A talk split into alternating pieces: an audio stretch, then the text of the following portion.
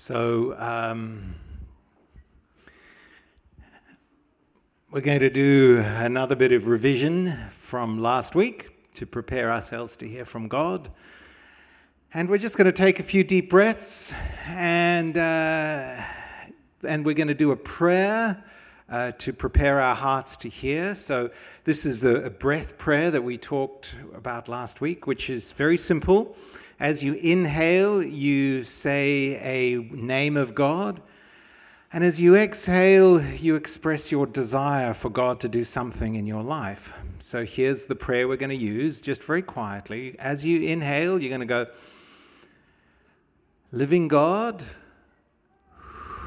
speak to me. Living God, speak to me. And the way you do it is this you, you, you sit comfortably, so just relax, uncross your legs, and you breathe from your belly. So, what you really want to do is, and through your nose, you want to feel your belly go out.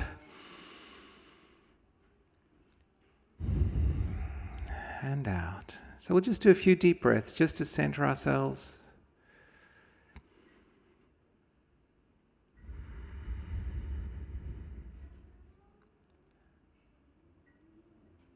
God is here with us now. He loves you. And so let's pray. And just as you breathe in, living God, and as you let the air out through your nose, speak to me. Living God, speak to me. Living God, speak to me.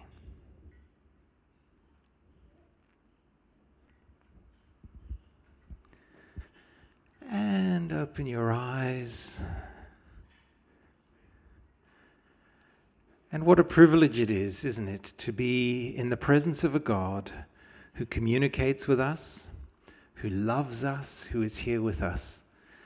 And uh, I'm so glad we can do this together in this busy time, this busy season, to be here to, to, to pay attention to God and to learn and to pay attention to each other and to learn from each other. Uh, and so this morning, as we are into Advent, uh, I, I wanted to ask you this question. As you think about the world, the question is this If you were God, how would you fix the world? If you were God, how would you fix the world?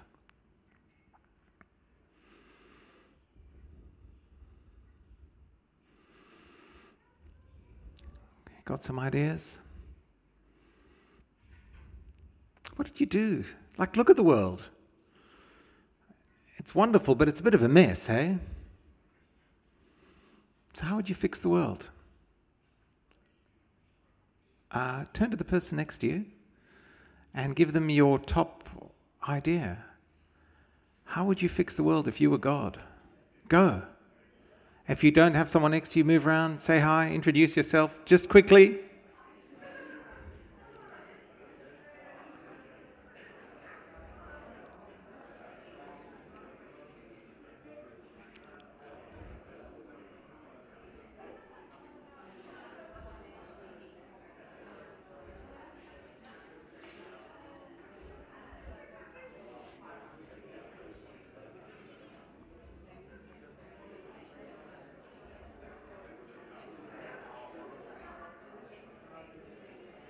How would you fix the world?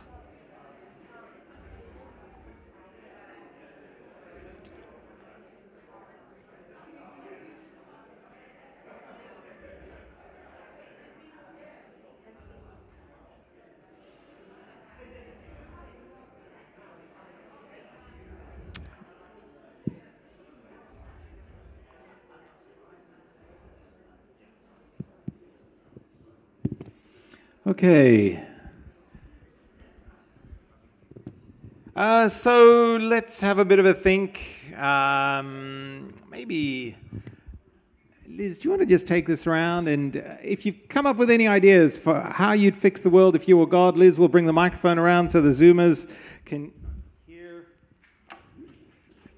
So the Zoomers can hear what we're saying. Okay, stick your hand up. If you've had a great idea or an original idea or an interesting idea of how you'd fix the world, go. And, uh, well, you don't have to run. We're, but you can. Send a meteor. Send a meteor to fix the world. Okay, that's awesome. Love to follow your God. Just looking at past experience, I'd send my son to show them how it's done. Oh, you'd send your son to show him how it's done. Yep, my brother in law would be great at that. Yes, thank you. Yeah, no, awesome. Wipe it out. Wipe it out. yep. Yeah, there's some. Uh, okay. Um, Tom said more Greeks. More Greeks. Yeah, okay. I said less Greeks. uh,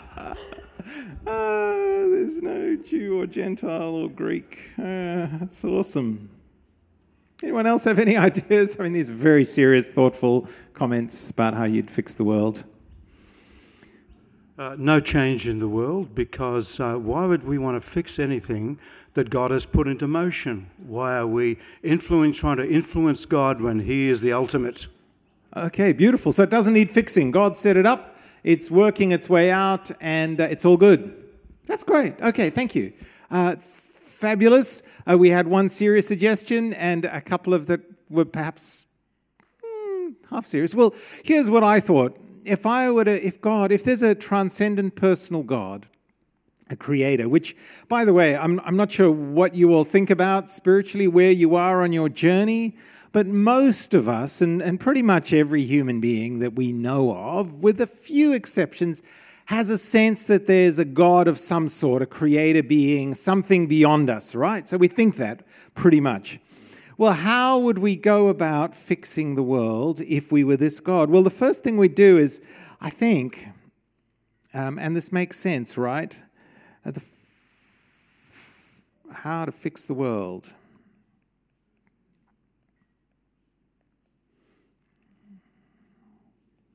Uh, the first thing you do is you'd come. It makes sense, doesn't it, for God to come as a person. Um, and, and why, why do I say that? Well, if we think about it for a moment, the, the comments you made about God wiping the world out and starting afresh actually capture a very deep, very real sense that is true of all of us that actually God is kind of scary. And while many of us in our sort of Western world think, oh, I'd love to meet God, it'd be wonderful if God would just show up, the history of Scripture, for example, tells us that when God or one of the spiritual beings, the Elohim that God created, show up, typically that's a seriously terrifying experience for people, right? That's an overwhelmingly terrifying experience. Um, have you ever had the experience of a, a, a bird? flying into your home or into like a cafe or maybe sometimes even into this church. Is that have you ever had that experience? Okay, so imagine for a moment if a, if a bird, one of those chirping birds from outside, flew in here. And the bird's flying around and it's getting itself in a complete tiz and it's knocking its head against the windows. They don't have many brain cells to start with, but they're seriously diminishing them. And then, and, I, and if you've ever done this, you try to get rid of the bird. So, so you jump up and down and you wave and you shout at the bird. Does that help the bird? You, you open the door and you kind of, like, stupid bird, here's the way out to freedom. And what does the bird do? Well, it just keeps ignoring you uh, and actually being scared of you and flying away from you. So, um, how should you most helpfully lead the bird out to freedom and safety? Well, you become a bird and you get alongside the bird and you go, Hey, bird, come follow me to freedom. And they go, Oh, wow, what sort of bird is this that knows the way to freedom? And then they create a whole cultural festival every year where they say, no. Um, you see, that's what the incarnation is. That's what Advent is. That's what Christmas is. Or one of the ways you'd fix the world up is by coming alongside the people who are most responsible for most of the damage in the world and coming alongside them at their level so that we can actually hear and see and learn and not run away in fear and in uh, terror. I mean, it's interesting in the text we read, right? Um, uh, Mary is, uh, has a visitation from the angel. And um, the angel went to her and said, Greetings, you who are highly favored, the Lord is with you. Now, what is Mary's response? She's greatly troubled and she wonders what kind of greeting this is. Uh, and I suspect her trouble and her wonderment only got worse as she heard what sort of greeting it was. Um, she's afraid. Uh, and the angel says, Don't be afraid, Mary. Don't be afraid. So, the first way God would fix the world up is by coming as a person to come alongside of us um, to deal with our fear, um, because this, this, is, this is significant. The other way to think of it, right, is that um, you and I all have highly ambivalent relationships with authority figures. you know, when you're um, when you're called to go and see the school principal, I don't know if this ever happened to you. You generally are full of fear. You don't assume the principal is just going to call you into his office and go, "Well, Mark, uh, I just I was sitting here thinking, and I thought I just wanted to call you in and tell you." how wonderfully happy I am with you and how glad I am to have you in the school and what a wonderful human being you are. I never had that conversation with my school principal. It was more along the lines of Leach, you were talking in assembly, bend over, three whacks with a massive cane later. That was it. Thank you very much, sir. And out you hopped with great big wheels across your backside. That's how we experience God. Unless He comes to us as one of us which is what he does. And what that also does, it deals with our fear, um, but it also deals with our pride. You see, this is how it works. We like to think you we like to think that if we're really religious, if we're really spiritual, then we can connect with God directly don't we? Like, ah, if you come and you do our yoga class, or you come to church and you're a good Anglican and you give your money, or you're a good whatever, and, and you're religious and you're moral and you don't sleep around and you observe all the religious boundaries and constraints of your culture, uh, then you will be able to connect with the divine and you'll reach God, right? And that'll be wonderful. Well, the problem with that, of course, is that it doesn't work. It doesn't work. That, that, that actually we we end up just in despair if you try. And we discover that reaching God by ourselves is actually a self defeating exercise. Because to the extent that we succeed in any way, we become full of pride, and pride is the, the root of what's gone wrong with our lives and cut us off from God, so it, it defeats us.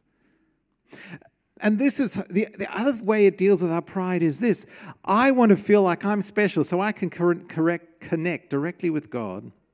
But God says, no, you know what? You know how you're going to connect with God? Through another person. Um, through a person.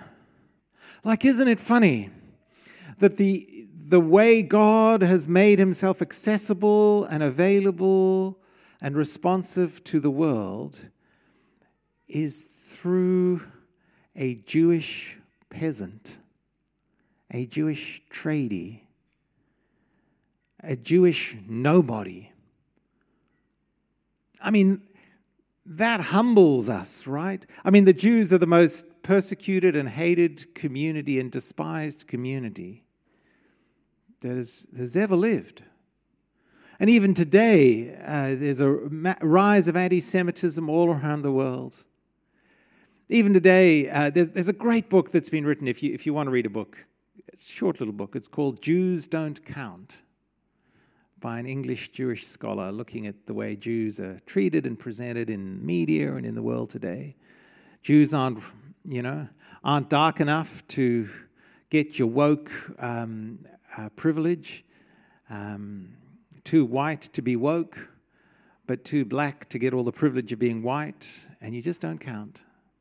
And in that world, in the most despised people group that has ever emerged, there you have God showing up and saying to all the proud people of the world, if you really want to know me, you've got to look to a Jewish tradesman living in obscurity 2,000 years ago. Oh, but Lord, I'm much too special for that. I mean, I live in Balmain. I'm rich and educated and sophisticated. I, I, surely need more direct access to you than that. Well, it gets worse. Not only do you have to look back to a Jew back then, you're all listening to a Jew now.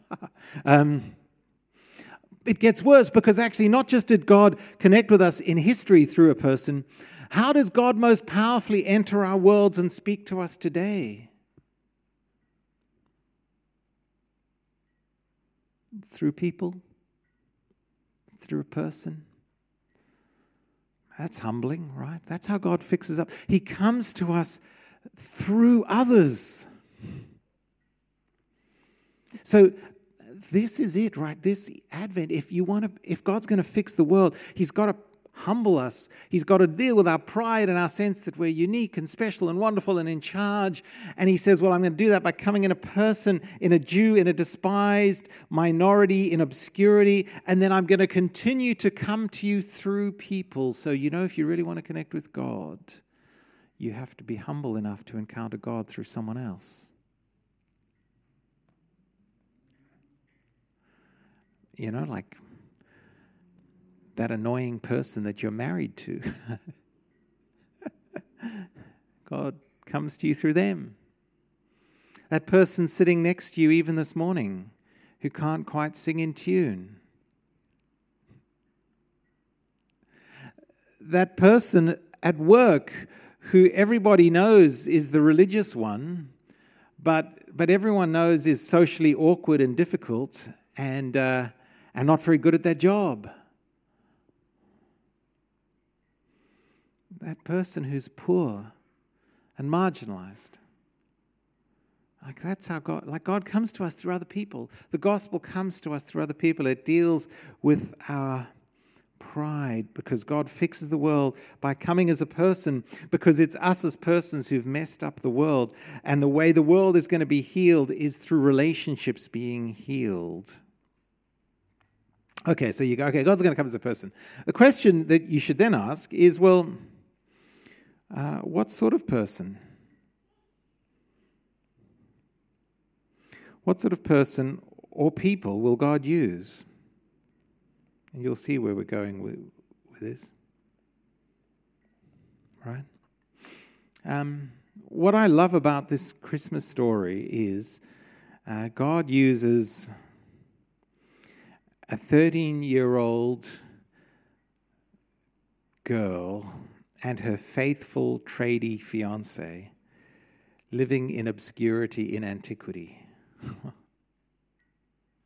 that's, that's, that's who God uses. Like, uh, this whole journey of God into humanity starts with a 13 year old woman, girl.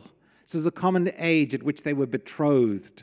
So, betrothal was a formal arrangement where uh, the, the father of the, um, of the son of the boy would go out looking for a wife and would arrange with the father of a girl to, uh, to, for them to be married. And they would enter an agreement of betrothal, typically when the girl was 13, 14, somewhere around there.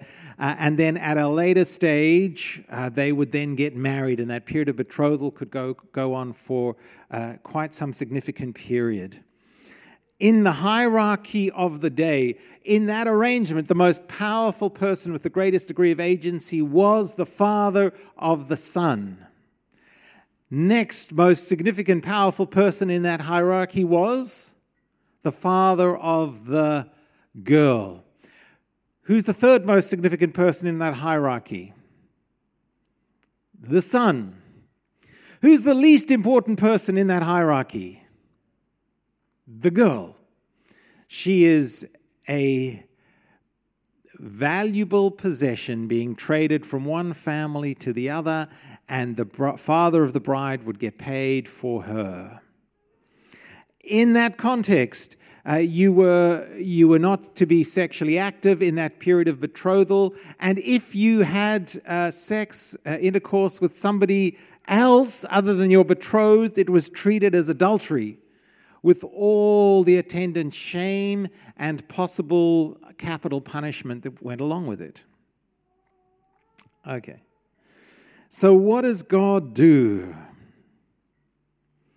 He comes in to fix the world through a person and he sets the whole thing in motion by visiting a person who, on any indicator, was at the bottom of the bottom of the social and power hierarchies of their day. And he comes to Mary. He says, You're highly favored. The Lord is with you. She's like, Really? And she was troubled and wondered what kind of greeting this would be. But the angel said to her, Don't be afraid, Mary. You found favor with God. And you, I mean, really? really? You will conceive and give birth to a son, and you're to call him Jesus. I often wonder what went through Mary's head when she heard that. Have you ever thought about that? Like, imagine. Like, one of the things, here's a helpful way you hear God in Scripture is you, have to ima- imagine if you were Mary. Imagine if you heard that. What would it be like to have an angel and Elohim come to you and say, Hey, you're like, God's with you. This is awesome. And by the way, you're going to conceive. And you're like, Oh, really? But hang on. He's going to be great. This is what your son's going to be like. And he'll be called the Son of the Most High. The Lord God will give him the throne of his father David. He will reign over Jacob's descendants forever, and his kingdom will never end. So she's going to have this incredible son. And um, but she understands biology and she says, How will this be? And Mary asks the angel, Since I'm a virgin. And the angel says, Well, have I got some good news for you? The Holy Spirit will come on you, and the power of the Most High will overshadow you. So the Holy One to be born will be called the Son of God. And if you're not sure about that, check out your, um, your Auntie Elizabeth who in her old age has found herself pregnant. God's done that for her, and He's surely going to do this for you because no word from God will ever fail. And Mary goes, All right, I'm the Lord's servant. May your word be fulfilled. And off she goes. What's going on there? God is healing the world by choosing Mary. Why Mary? why not someone more impressive? Like, I don't know about you, but if it, if it were me, I might choose someone way more impressive and significant and powerful to change the world. I mean, that's what we normally do. Like, if you really want to get something done, you, want, you choose someone with agency and influence in the world. Well, this is, this is why. Because what we see here is there are two kingdoms. There are two kingdoms uh, at work. And remember, a kingdom is simply the sphere of God's effective reign or will. A kingdom is where, like you have a kingdom, I have a kingdom. My kingdom is the, the area, the space where my will is done. Your kingdom is where your will is done. God's kingdom is where his will is done. So essentially, you can think of all the world as uh, the kingdom of humans and the kingdom of God.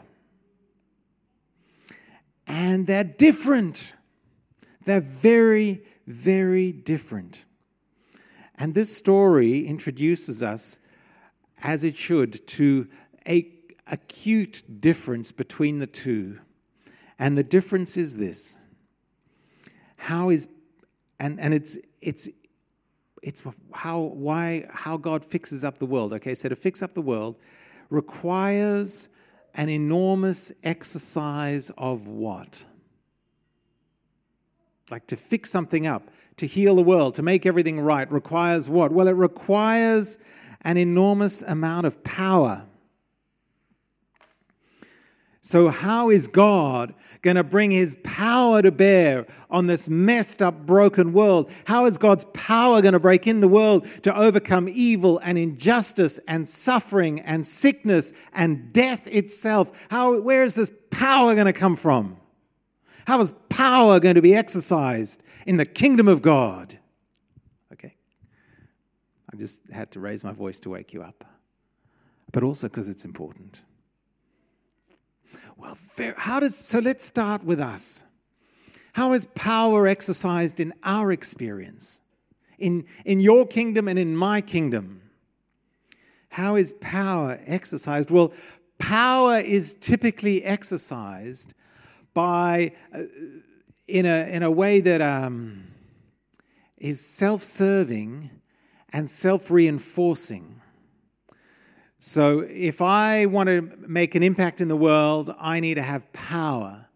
And I want to have power, and my power is power over others, and it's power in hierarchies. So, what happens in the world is we all have hierarchies naturally form. They're part of life. And hierarchies form as we approach different tasks in the world that require doing, and we discover that in the ex, in the doing of this task, different people have different kinds of power. And so those with the greatest power to accomplish the task and lead the group in accomplishing the task ascend the hierarchy.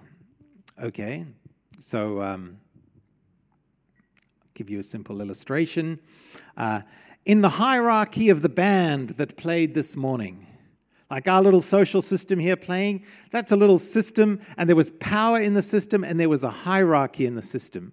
And the hierarchy went like this Who is the person who, uh, who has the most power to help us as a band do the work that we want to do together? Well, in this, for this week, it was Ben, because Ben is organized and musical and planned and understood it all and told us all the parts that we could do. And we could look to Ben and he could keep us all in line and tell us what we had to do. Now, speaking for myself, I didn't execute on his instructions perfectly, but that wasn't his fault, it was mine because he was using his power and I then submitted to his power. Okay, that's the little hierarchy. I was at the bottom of the hierarchy because I only play one string. What happens in these hierarchies of power, however, in the kingdom of humans, is the power is typically used not just to get the work done, but power is used by the powerful to increase their power, to safeguard their position in the hierarchy at the expense of those who are less powerful than themselves. Just think about your average workplace. Right? Isn't that how power is used? I mean, a lot of people will talk about servant leadership and we're here to serve. But when push comes to shove, don't we all know that there are many, many, perhaps the vast majority of people who, whatever power they have in their office, in their organization, in the end, they are going to be making sure that their position is not touched. They will use their power over others. Now, of course, um, self serving, become fixed, becomes fixed entrenched. Um, I was talking with uh, my barber this week. You'll notice I had a haircut. You might have noticed. They, they lost almost everything through COVID and had to sell their house to keep paying the rent, to keep the business going. We were talking about this, and and she looked at me and she said, Well, the rich get richer and the poor get poorer. Isn't that right? The other way of saying it is the powerful accrue more power and the weak have whatever agency and power they have taken away from them. Okay, so now let's step back. Um, what is one of now in, in the inevitable construction of hierarchies in the world, the the way we're meant to use our power is to liberate and serve and empower others. What is one of the most entrenched and I would say damaging hierarchies where power is misused that damages humanity? What's the most entrenched sort of category of hierarchies and, and therefore abuse of power in our humanity? Church?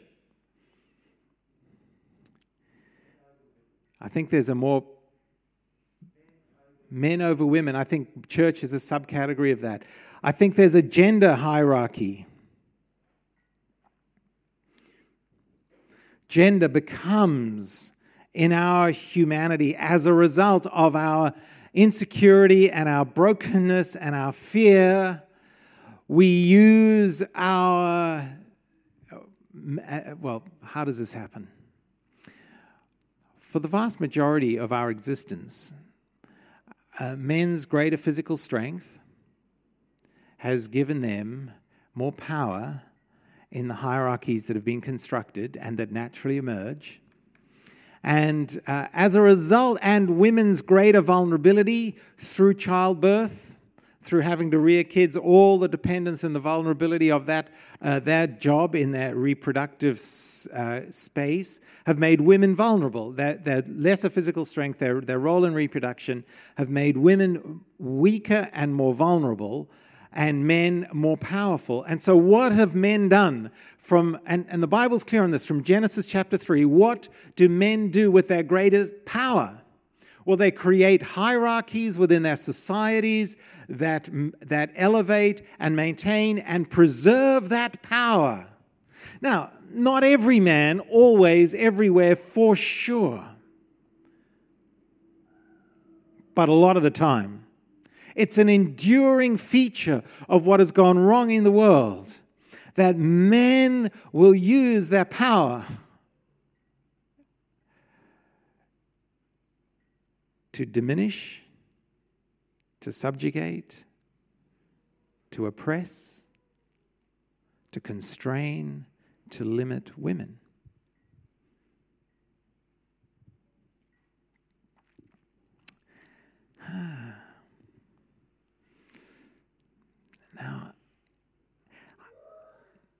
It's one of the things that's most damaging, most damaging in the world. Do you know what? There's so much research, and you would think that even in our society now, we're enlightened, third wave feminist culture where women and men are equal, aren't we? Well, yes and no yes, praise God for the amazing advances in understanding uh, the, the equality of women and men. But you've just got to dig beneath the surface and you've got to see how, how young women are oppressed and trafficked and sexualized uh, and pornified. And you go, no, no, this, this oppression of women, the gender hierarchy is still there. Now, of course, not everyone. You look in marriages, do you know one of the, you know the single greatest predictor of marital success and happiness? At least in some research, the Gottmans, uh, John Gottman in particular. It's equality of power. It's equality of power. That's what makes for a good marriage is equality of power. Not a hierarchical power where the man has the power. Now, okay, so so even today, if you were a young girl you are far more likely to be harassed, assaulted, trafficked, enslaved, raped, aborted in utero in any country that allows gender selected uh, abortion. It is the girls who are aborted. And this is true throughout humanity. Throughout human history, girls are less valuable than men. They have less power, and so they are vulnerable and abused. Now you say, okay, oh, what do we do with that? Well, now we go to Liz's great point.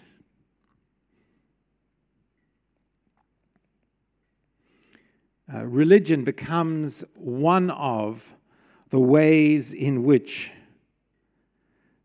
humanity perpetuates the brokenness of our society by baptizing hierarchies of inequitable power that are used in selfish ways.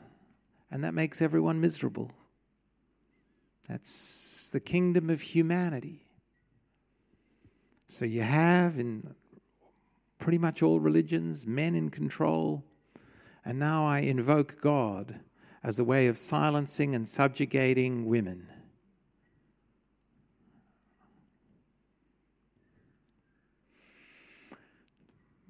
In our I'll give you, in our tradition, in many parts of this city, in many parts of conservative Christianity, even today, this is taught. It's called theologically complementarianism. That's a rebranding uh, by conservative people of this understanding of hierarchy, which even 30 years, years ago their own scholars simply called patriarchy.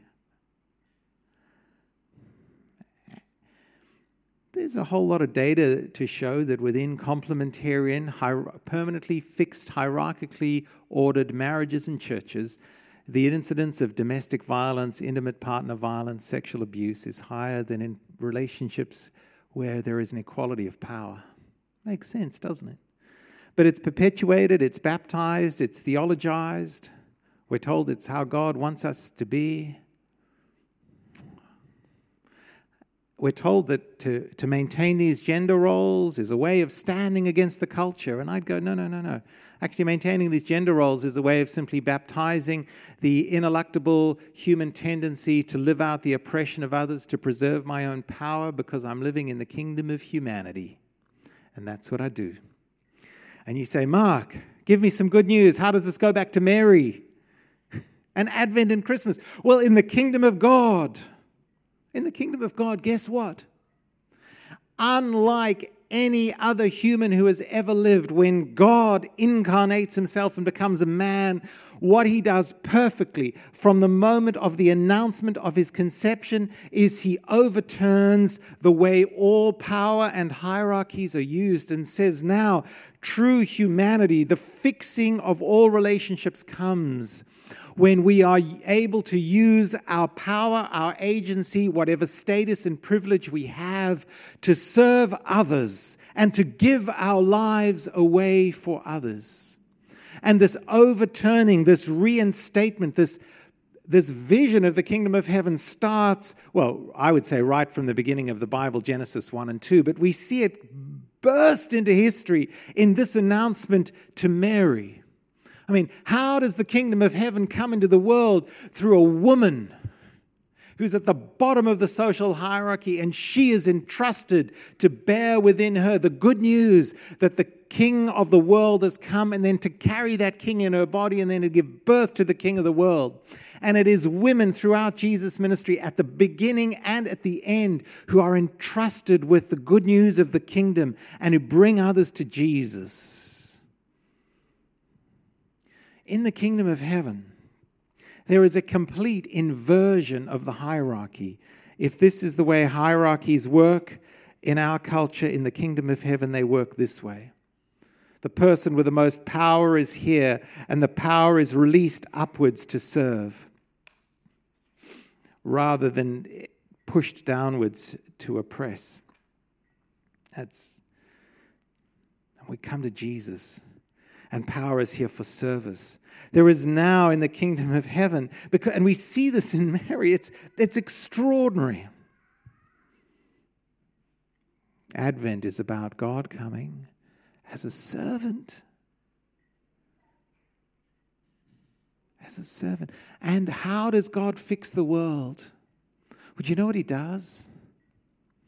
He comes to us through a woman, through a Jew through his Holy Spirit, through other people. And now he creates communities like ours where we can model this new way of doing relationships.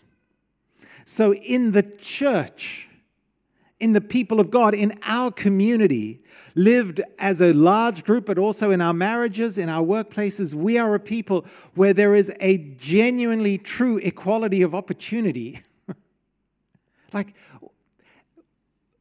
as Paul says in Galatians 3, there is no more any Jew or Gentile, so ethnicity and culture no longer set up hierarchies of, of entrenched power in the kingdom of God.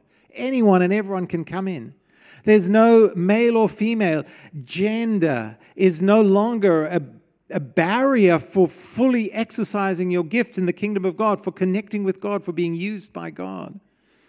And there's no male or free, slave uh, or free person. Sorry, no slave or free. So your, your, your social standing, your economic ability, your, what you do, how smart you are, how skinny you are, how gorgeous you are, how whatever you are in the worldly sense has precisely zero contribution to make to how valuable and useful you are in the kingdom of God precisely zero. Do you know how much God cares about what you look like on the outside? Like zip. Nothing, nada, not a thing. He doesn't care. Because in the kingdom of heaven, the, the, God has emptied himself of all those external trappings of power and authority and splendor and impressiveness and said, I'm going to die naked, crucified, stripped of everything, humbled, betrayed, utterly alone. And in that absolute emptiness and at the bottom of the bottom of the bottom of the bottom, that's where God was saving the world and fixing the world. And he says, Hey, come. Come now, follow that God. Build a community where we live out that kind of servanthood, that kind of, that kind of vision of our humanity, where what matters is not the outside, but what matters is that God has changed our lives. And you know what? You're a mess. I'm a mess. You will still use your power to oppress people, by the way. I mean, this is true for all of us, by the way. Like this, these dynamics of hierarchy get entrenched in our culture around gender, but give me half a chance, give you half a chance. Uh, sin is an equal opportunity employer, right? We're all prone to it. And so, what Christmas does and what Jesus does is he says, No, no, no, no, no, come repent. Find a better way of living in your marriage, in your workplace. Let's live it out as a church. Everyone's welcome, everyone's valued. God meets us in everyone. It's brilliant. That's what the world needs. That's the kingdom of God that has broken into our world and that we remember this Advent. And it comes to us through Mary, who has found favor in God. Let's pray. Lord Jesus, thank you for your world fixing, hierarchy overturning, power transforming love. And I pray for our little church here that we will be a working model of what it means to follow the servant king, the crucified God. That we'll be a little working community of how, across the, the divisions of culture, of gender, of socioeconomics, of age, of agency, we'll be this deeply connected community of mutual service. And I pray that you will use us to model this and to draw people into this and to set people free to live with you in this way now and always. And we ask this in your name, Jesus. Amen.